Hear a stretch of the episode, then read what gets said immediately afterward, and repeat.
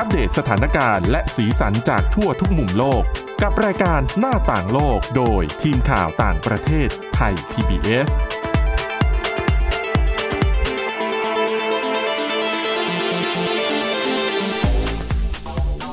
สวัสดีค่ะคุณผู้ฟังต้อนรับเข้าสู่รายการหน้าต่างโลกค่ะ ประเดิมต้นสัปดาห์นะคะ วันนี้เรามีเรื่องราวที่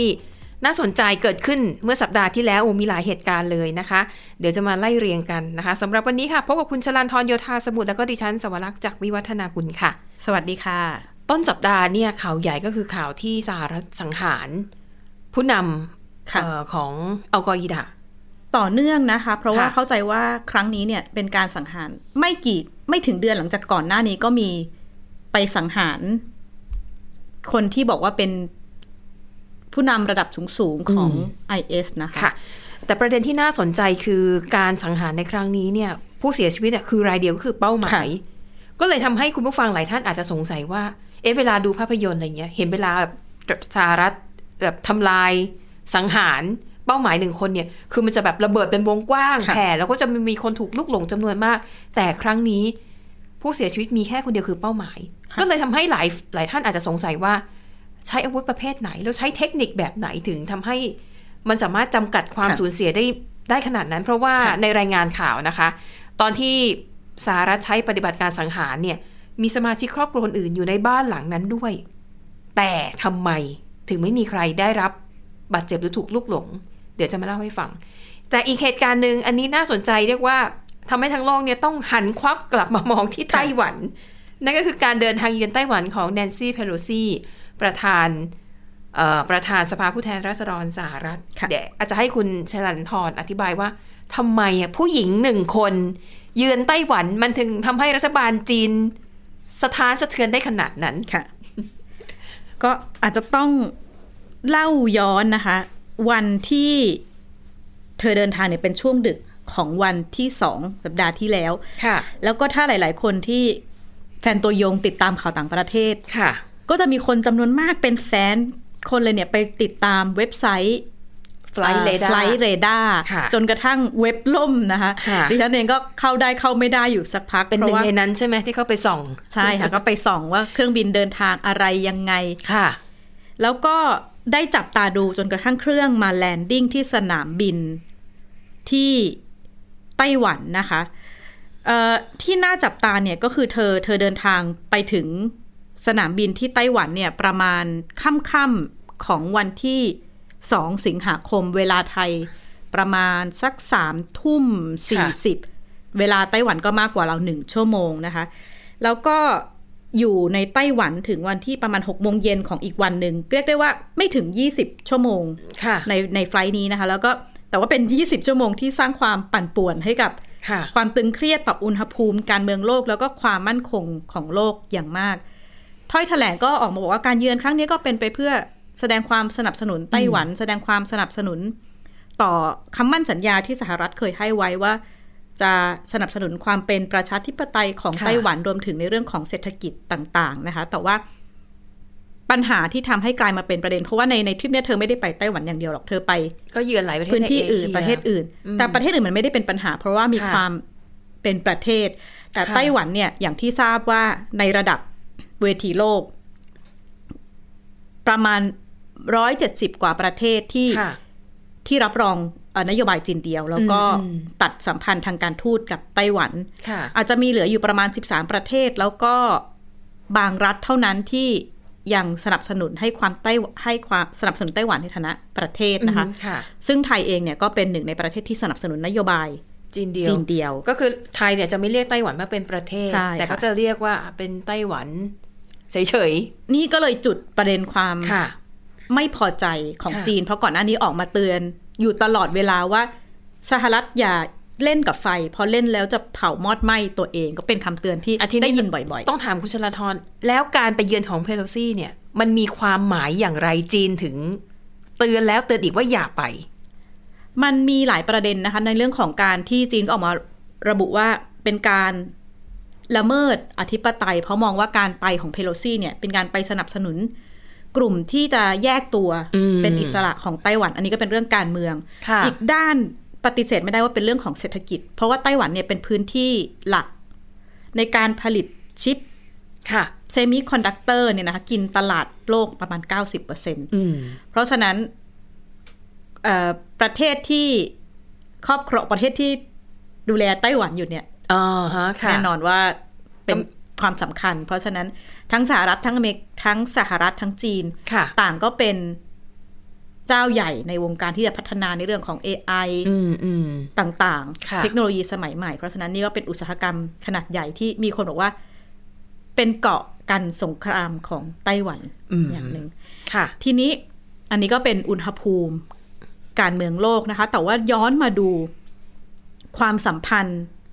ไทยจีนไต้หวันที่มีคนเรียกตลกตลกๆว่าค่ะ ความสัมพันธ์เราสองสามคน อืมเพราะว่าก่อนหน้านี้นะคะ ถ้าย้อนไปดิฉันก็ไม่ทันนะคะ ประมาณปี 2489 เนี่ย ไทยมีการเชื่อมสัมพันธ์การทูตค่ะที่แน่นแฟ้นเลยกับสาธารณรัฐจีนอืมซึ่งตอนซึ่งสุดท้ายเนี่ยท้ายสุดเป็นชื่อเป็นทางการของรัฐบาลจีนคณะชาติ หรือว่าที่รู้จักว่าอีกชื่อหนึ่งก็คือไต้หวันหลังจากแพ้สงครามกลางเมืองนะคะ ค่ะ ไทยก็มีความสัมพันธ์ที่ดีกับสาธารณรัฐจีนเนี่ยมาโดยตลอดแต่ว่าพอหลังจากที่พรรคก๊กมินตั๋งพ่ายแพ้ แล้วก็ค่ะต้องย้ายไปที่เกาะไต้หวัน ขณะนั้นเองเนี่ยไทยก็ยังคงความสัมพันธ์ทางการทูตกับไต้หวันนะคะค่ะ แม้จนกระทั่งการที่ลงลงคะแนนมติของ UN เนี่ยขององค์การสหประชาชาติการลงคะแนนที่ได้รับเปลี่ยน สมรภูมิการเมืองโลกเลยเนี่ย ไทยเองก็เป็นหนึ่งใน 17 ประเทศที่งดออกเสียงค่ะคือไม่ได้ลงลงเสียงสนับสนุนจีนอืมก็คืออมตอนนั้นเราก็สัมพันธ์ใกล้ชิดกับไต้หวันเราก็งดออกเสียงนะคะ แต่ว่า ระหว่างนั้นเนี่ยมันก็มีอุณหภูมิปัญหาไม่ว่าจะเป็นสงครามในเวียดนามในต่างอืมๆการความกังวลของลัทธิค่ะคอมมิวนิสต์ต่าง ๆ เนี่ย ไทยหลังจากลงมติเนี่ย ไทยก็ใช้เวลาอีก ประมาณสามปีเลยนะคะ กว่าที่จะได้เห็นภาพที่หลาย ๆ คนเรียกว่าเป็นภาพเปลี่ยนประวัติศาสตร์การเมือง ระหว่างประเทศของไทยจีนไต้หวันค่ะก็คือการเดินทางไปเยือนปักกิ่งของหม่อมราชวงศ์คือกริชปราโมดอืมเครื่องบินไทยเนี่ยออกเดินทาง 30 มิถุนายน 2018 ดิฉันก็ยังไม่ทันนะคะค่ะเอ่อแวะพักฮ่องกง แล้วก็ ไปถึงปักกิ่งเนี่ย30มิถุนา ภาพการต้อนรับก็มีเติ้งเสี่ยวผิงขณะนั้นเป็นรองนายกรัฐมนตรีปีอะไรนะสองพันห้าร้อยสิบแปด2518โอ้สี่สิบกว่าปีที่ค่ะแล้วค่ะ เติ้งเสี่ยวผิงตอนนั้นเป็นรองนายกก็มาให้การต้อนรับจับไม้จับมือนะคะ แล้วก็เกิดภาพที่ เรียกได้ว่าเป็น big moment ก็คือ การที่หม่อมราชวงศ์คึกฤทธิ์ ปราโมชเนี่ย ได้ไปพบกับเหมาเจ๋อตุงค่ะ เวลานั้นเอ่อ ประธานเหมาเนี่ยเขาก็อยู่ในช่วงท้ายอืมๆของการอยู่ในตำแหน่งแล้วก็หลาย ๆ คนก็รู้จักในฐานะผู้ก่อตั้งสาธารณรัฐประชาชนจีน แล้วก็เป็นประธานพรรคคอมมิวนิสต์นะคะค่ะ มีการเล่าว่า เอ๊ะมีการพูดคุยนานมากเกือบชั่วโมงหนึ่งเนี่ยห้าสิบแปดนาที แล้วก็ประโยคที่คนมักมาพูดถึงว่าเหมาเจ๋อตุงเนี่ย พอใจกับการพูดคุยมากก็คือ หม่อมราชวงศ์คึกฤทธิ์อธิบาย ถึงการที่มาเยือนจีนว่าลัทธิคอมมิวนิสต์เนี่ยเป็นเรื่องของพรรคการเมืองแต่ว่าการไปผูกไมตรีกับจีน เป็นเรื่องของรัฐบาลต่อรัฐบาลอืมนี่ก็เป็นท่าทีของไทยที่ด้านหนึ่งบางคนมองว่าไทยไม่มีทางเลือก เพราะว่าค่ะณเวลานั้นเนี่ยหลายประเทศ สหรัฐอเมริกาเองก็ตามเนี่ย ก็รับรองนโยบายจีนเดียวอืมไทยเอง อยู่ระดับประเทศที่ร้อยหนึ่งของโลกนะคะ ที่ค่ะมารับรองจีน บางส่วนก็บอกว่าอาไทยทำตามเอ่อมหาอำนาจประเทศต่างๆ ที่ทำไปทั่วโลกค่ะ ดิฉันก็ได้พูดคุยกับคุณสุทธิชัยหยุ่นนะคะเอ่อผู้สื่อข่าวอาวุโสที่หลาย ๆ ท่านได้ติดตาม คุณสุทธิชัยเนี่ยเป็นหนึ่งในคณะนักข่าวอ๋อที่ไปด้วยในตอนที่ร่วนั้มนเดินทางไปตอนนั้นค่ะ ดิฉันก็ถามคุณสุทธิชัยว่า เอ๊ะอะไรที่เป็น โมเมนต์ที่ยิ่งใหญ่ที่สุดที่เขาไปในฐานะตอนนั้นแกอายุ 28 นะคะค่ะ ก็เล่าให้ฟังถึงภาพประวัติศาสตร์ การจับมือของเหมาเจ๋อตุงกับหม่อมราชวงศ์คือกริชปราโมทค่ะค่ะ เพราะว่าตอนนั้นท่านประธานเหมาเจ๋อตุงเราก็ทราบว่าเริ่มป่วย และไม่พบแขกมากมายนัก แต่ว่าสำหรับนายกรัฐมนตรีไทย คุณชายคึกฤทธิ์ปราโมทเนี่ย โอกาสที่จะได้ไปจับมือสัมผัสมือเนี่ยถือว่าเป็นโมเมนต์ประวัติศาสตร์ที่คนไทยตื่นเต้นมาก เพราะว่าไม่เคยเห็นหน้าของท่านประธานเหมา แล้วก็ไม่คิดว่าผู้นำไทยจะสามารถเข้าไปถึงในห้องสมุดของท่านประธานเหมา ซึ่งเต็มไปด้วยหนังสือกองเต็มไปหมดซ้ายขวาหน้าหลังเนี่ยและตอนนั้นเป็นผู้นำที่ลี้ลับ ไม่มีใครเคยเห็น ไม่มีใครเคยได้ยิน แต่ว่ามันเป็นจังหวะ ต้องเรียกว่าใกล้ๆช่วงท้ายๆของชีวิตท่านด้วย ฉะนั้นสำหรับผมในฐานะนักข่าวเนี่ยรูปนั้นเนี่ยทุกวันนี้ก็ยังเป็นรูปที่ไม่เพียงแต่บอกว่าไทยกับจีนสร้างสัมพันธ์เท่านั้น แต่เป็นการปรับเปลี่ยนนโยบายต่างประเทศของไทยเราเนี่ยที่เวลาเหมาะเจาะ บางคนอาจจะบอกว่า ช้าไปนิดไหม แต่ผมคิดว่าแรงกดดันนานาชาติขนาดนั้นทำให้ไทยเราตัดสินใจค่อนข้างกล้าหาญนะครับ เพราะว่าเราเนี่ยอยู่ข้างอเมริกามาตลอดในช่วงสงครามเวียดนาม สงครามเย็น การตัดสินใจไปจับมือกับประธานเหมาเจ๋อตุงเนี่ยถือเป็นความเสี่ยงก็ได้ ขณะเดียวกันถือเป็นการตัดสินใจ เมื่อเห็นลมเปลี่ยนทิศทางแล้วเนี่ยเราตัดสินใจบุกเข้าไป ฉะนั้นถึงวันนี้ 1975 ก็ยังเป็นภาพทุกครั้งที่พูดถึงไทยจีนเนี่ยผมยังจำโมเมนต์นั้นได้ครับ ภาพนั้นก็เป็นจุดเริ่มต้นนะคะ ที่ไทยเชื่อมสัมพันธ์ทางการทูตกับจีนแต่แน่นอนทำให้ต้องยุติความสัมพันธ์ทางการทูตกับไต้หวันไปโดยปริยาย แต่ว่าไม่ได้หมายถึงว่าเราก็จะตัดความสัมพันธ์ค่ะกับไต้หวันไปเลย ไทยเองก็ยังคงความสัมพันธ์ไต้หวันในฐานะ โดยเฉพาะในเรื่องของเศรษฐกิจอืมการค้าการลงทุนการเชื่อมสัมพันธ์ระหว่างกันค่ะ ก็ยังคงมีอยู่อืมแล้วก็เป็นท่าทีที่หลาย ๆ ประเทศดำเนินการใช่ก็คือยอมรับนโยบายจีนเดียวค่ะแต่ก็ไม่ได้ตัดหรือทิ้งไม่ตัดไต้หวัน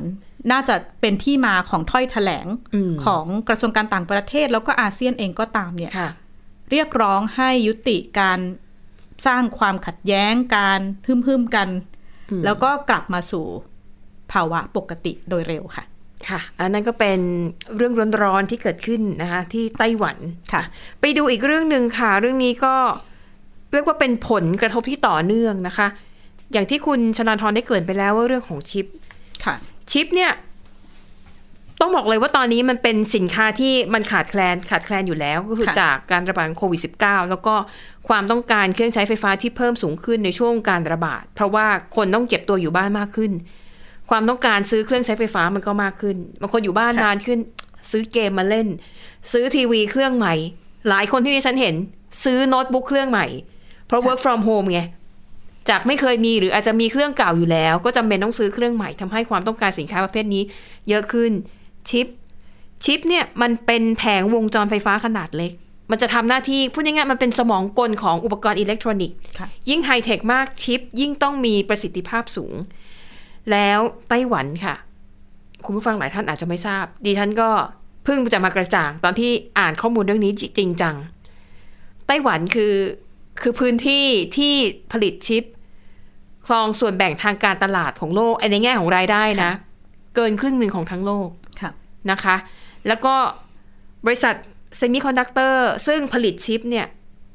ใหญ่ที่สุด 10 อันดับของโลก ในจำนวนนี้ 4 บริษัทเป็นของไต้หวันค่ะ และยิ่งถ้าพูดไปถึงชิปที่มีเทคโนโลยีก้าวล้ำที่สุดในโลก ไต้หวันคือหนึ่งในนั้นนะคะค่ะมีไม่กี่บริษัทที่มีเทคโนโลยีล้ำหน้า มี IBM ของสหรัฐ แล้วก็มีบริษัทของไต้หวัน ไต้หวัน semiconductor manufacturing ค่ะเอ่อ company เนี่ยนะคะ ชื่อยาวมาก มีแค่สองสามบริษัทนี้เท่านั้นที่ผลิตเอ่อ ชิปไฮเทคที่สุดในโลกณเวลานี้นะคะ ดังนั้นพอมีเหตุการณ์นี้เกิดขึ้น นักวิเคราะห์หลายคนออกมาพูดเป็นเสียงเดียวกันเลยว่าเขาตอนนี้เขากำลังมองสถานการณ์ เอาแบบเลวร้ายที่สุดคือ จีนบุกไต้หวันจริง แล้วชิปเนี่ยเป็นที่ต้องการทั่วโลกทั้งโลกต้องการหมด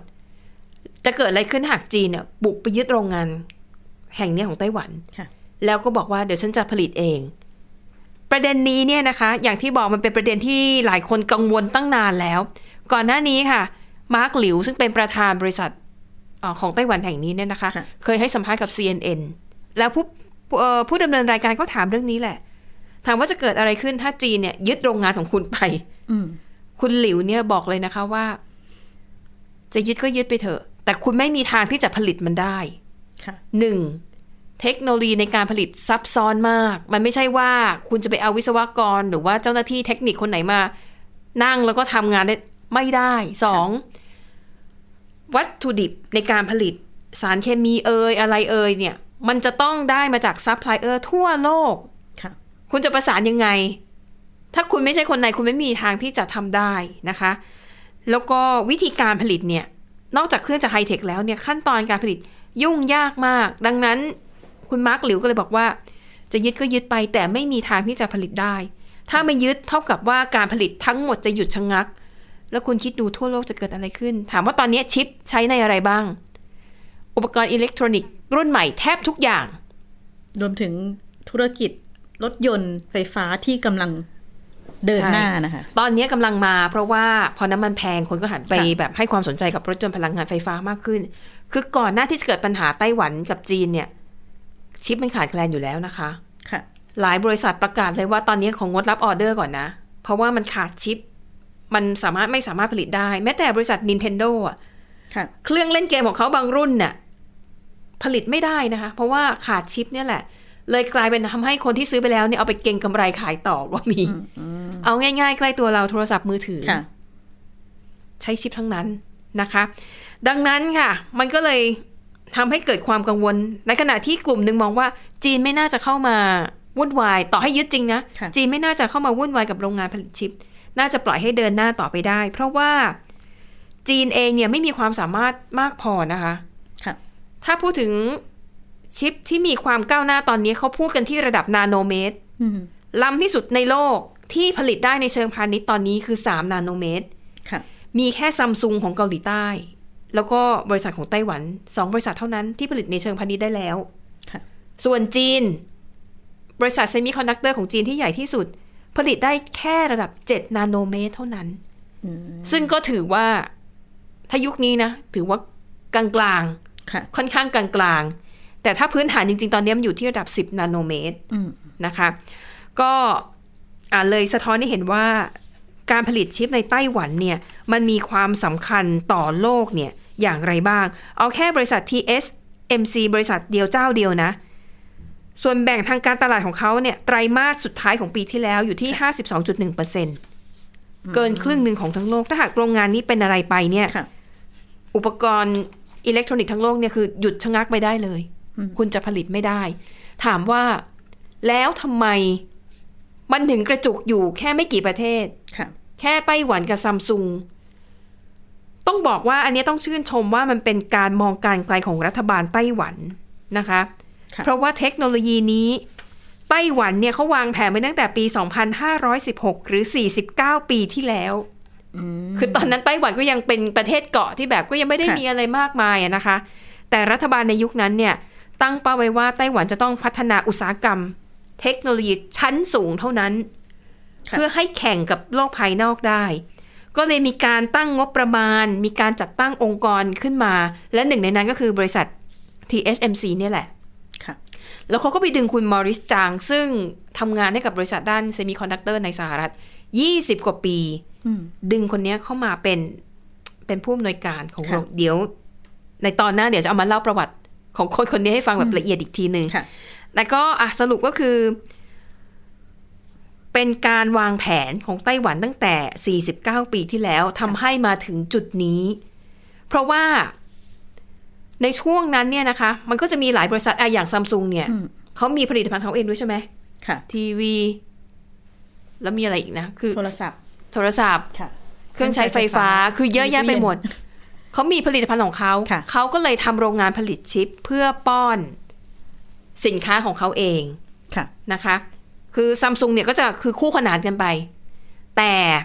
ของไต้หวันเนี่ยเขาตั้งเป้าตั้งแต่ตอนนั้นเลยว่าอืมเขาจะทำหน้าที่เป็นผู้ผลิตค่ะเพื่อส่งอย่างเดียว แต่เขาจะไม่ได้ผลิตสินค้าอิเล็กทรอนิกส์ของเขาเองค่ะดังนั้นเขาเลยมุ่งเป้าไปที่ผลิตชิปอย่างไรให้ก้าวหน้ามากที่สุดเท่าที่จะทำได้ ไม่ต้องไปสนใจตัวอื่น ไม่ต้องไปสนใจโปรดักต์ค่ะไม่ทำเตาไม่ทำเตารีด ไม่ทำเตาอบ ไม่ทำมือถือไม่ทำอะไรทั้งนั้นทำชิปอย่างเดียวให้มันล้ำหน้าสุด ค่ะๆอันนี้แหละค่ะ มันถึงเป็นเหตุผลหนึ่งเพราะว่าการผลิตชิปเป็นเทคนิคที่ใช้ต้นทุนสูงมากนะคะอะยกตัวอย่าง ถ้าคุณอยากจะพัฒนาอ่าชิปแบบ 5 นาโนเมตรอืมนี่ถือว่ายังไม่สุดนะ คุณต้องใช้เงินลงทุน 400 ล้านดอลลาร์สหรัฐ 432 คูณเป็นเงินบาท แสนล้านกว่าบาทค่ะนี่แค่ระดับ 5 นาโนเมตรนะ ถ้าคุณจะผลิตแบบ 3 นาโนเมตร เพิ่มเงินอีก 650 ล้านดอลลาร์สหรัฐ ด้วยความที่ต้นทุนในการออกแบบการพัฒนามันแบบแพงขนาดเนี้ยบริษัททั่วไปจะทำไม่ไหวหรอกนะคะ ดังนั้นค่ะ มันก็เลยเข้า gap เพราะว่าในช่วงหลังๆ มันก็จะมีบริษัทสตาร์ทอัพค่ะหรือมีบริษัทที่ผลิตสินค้าอิเล็กทรอนิกส์แล้วรู้สึกว่าไปลงทุนผลิตชิปเองไม่คุ้มอืมแต่เขาใช้วิธีซื้อชิปจากผู้ผลิตรายอื่นดีกว่าค่ะ นะคะ ไม่ต้องไปเสียเวลาลงทุนงานวิจัยงานอะไรเอง ดังนั้นมันเลยส่งประโยชน์กันอืมกลายเป็นว่าบริษัทที่ผลิตสินค้าอิเล็กทรอนิกส์ทั้งหลาย ก็จะต้อง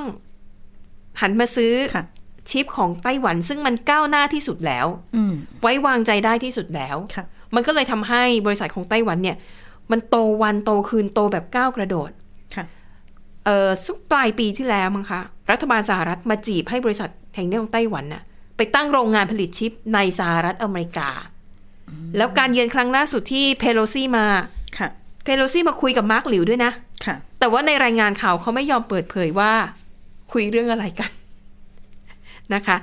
นี่ก็คือเหตุผลว่าเนี่ยเวลาเกิดเรื่องเนี่ยนะจีนก็แบนนู่นแบนนี่ห้ามนำเข้าสินค้า บิสกิตขนมปังผลสินค้าเกษตรไต้หวันทำไมไม่เห็นแตะชิปเลย เพราะมันแตะไม่ได้ไงอืมแตะแล้วตัวเองอะก็จะเดือดร้อนค่ะนะคะอะ ปิดท้ายอีกเรื่องหนึ่งเรื่องนี้คุณผู้ฟังน่าจะสนใจเช่นเดียวกัน นั่นคือเรื่องการสังหารผู้นำอัลกออิดะนะคะไอมานอัลสวาฮิรี คนนี้รับช่วงต่อจากเออโอซามาบินลาเดนที่ถูก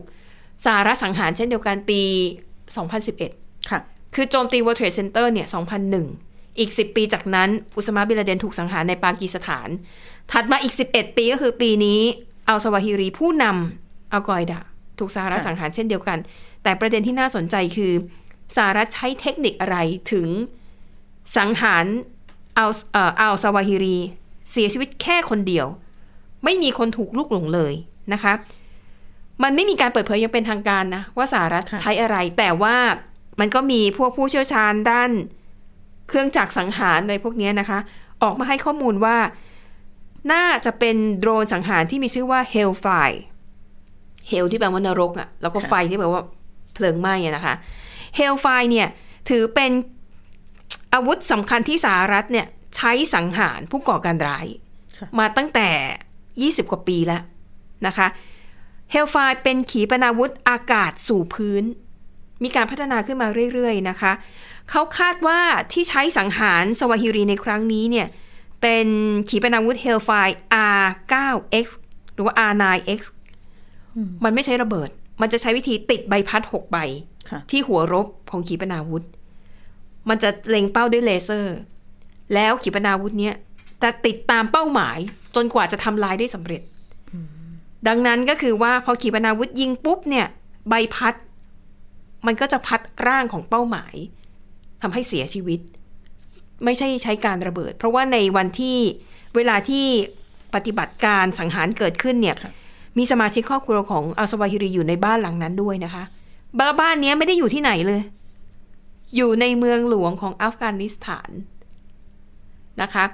ดังนั้นเนี่ยปฏิบัติการนี้ที่สำเร็จได้โดยที่ไม่มีผู้เสียชีวิต ไม่มีคนถูกลุกหลงก็คือหนึ่งการใช้อาวุธที่มีประสิทธิภาพและมีความแม่นยำสูงในการสังหารเป้าหมายสองมีเชื่อว่า CIA แล้วก็หน่วยงานที่เกี่ยวข้องเนี่ยน่าจะสังเกตพฤติกรรมของอัลสวาฮิรีมานานหลายเดือน ถึงรู้ว่า พอถึงเวลานี้นะ สวาฮิรีจะมายืนที่ระเบียงตรงนี้ แล้วในเวลานั้นสมาชิกครอบครัวอื่น จะอยู่ส่วนอื่นของบ้าน ดังนั้น เป้าหมายสังหารเนี่ยพอเป้าหมายมาอยู่ที่ระเบียงเขาก็สั่งปฏิบัติการทันที ก็เลยทำให้ตัวบ้านเฉพาะตรงระเบียงที่ได้รับความเสียหายเท่านั้นนะคะ นี่ก็เป็น เรื่องความคืบหน้านะคะความก้าวหน้าของอาวุธที่สหรัฐอเมริกาใช้ในการโจมตี แล้วก็สังหารคนนี้ไปได้แล้ว แต่หลายคนมองว่า เดี๋ยวก็ต้องมีคนใหม่ขึ้นมา แทนอีก ก็ต้องเล็งกันว่าแล้วผู้นำคนต่อไปของอัลกออิดะจะเป็นใคร อีกคำถามหนึ่งที่เขาสงสัยกันคือตอลีบาน ซึ่งตอนนี้ปกครองอัฟกานิสถานอยู่ รู้ใช่ไหม ว่าอัลสวาฮิริกบดานอยู่ที่นี่อืมเป็นไปไม่ได้ที่คุณจะไม่รู้ แล้วก็ไม่ได้กบดานอยู่ที่ไหนไกล คือกบดานอยู่ในเมืองหลวงด้วยซ้ำอันนี้ก็เป็นคำถามสำคัญที่หลายฝ่ายนั้น ตั้งข้อสงสัยอยู่นะแต่ก็รอดูกันว่าเราจะได้คำตอบในเรื่องนี้หรือไม่ค่ะ และทั้งหมดนี้ก็คือเรื่องราวจากรายการหน้าต่างโลกขอบคุณคุณผู้ฟังสำหรับการติดตามค่ะ วันนี้หมดเวลาแล้วพบกันใหม่ในตอนหน้าเราสองคนและทีมงานลาไปก่อน สวัสดีค่ะ สวัสดีค่ะ Thai PBS podcast. View the world via the voice.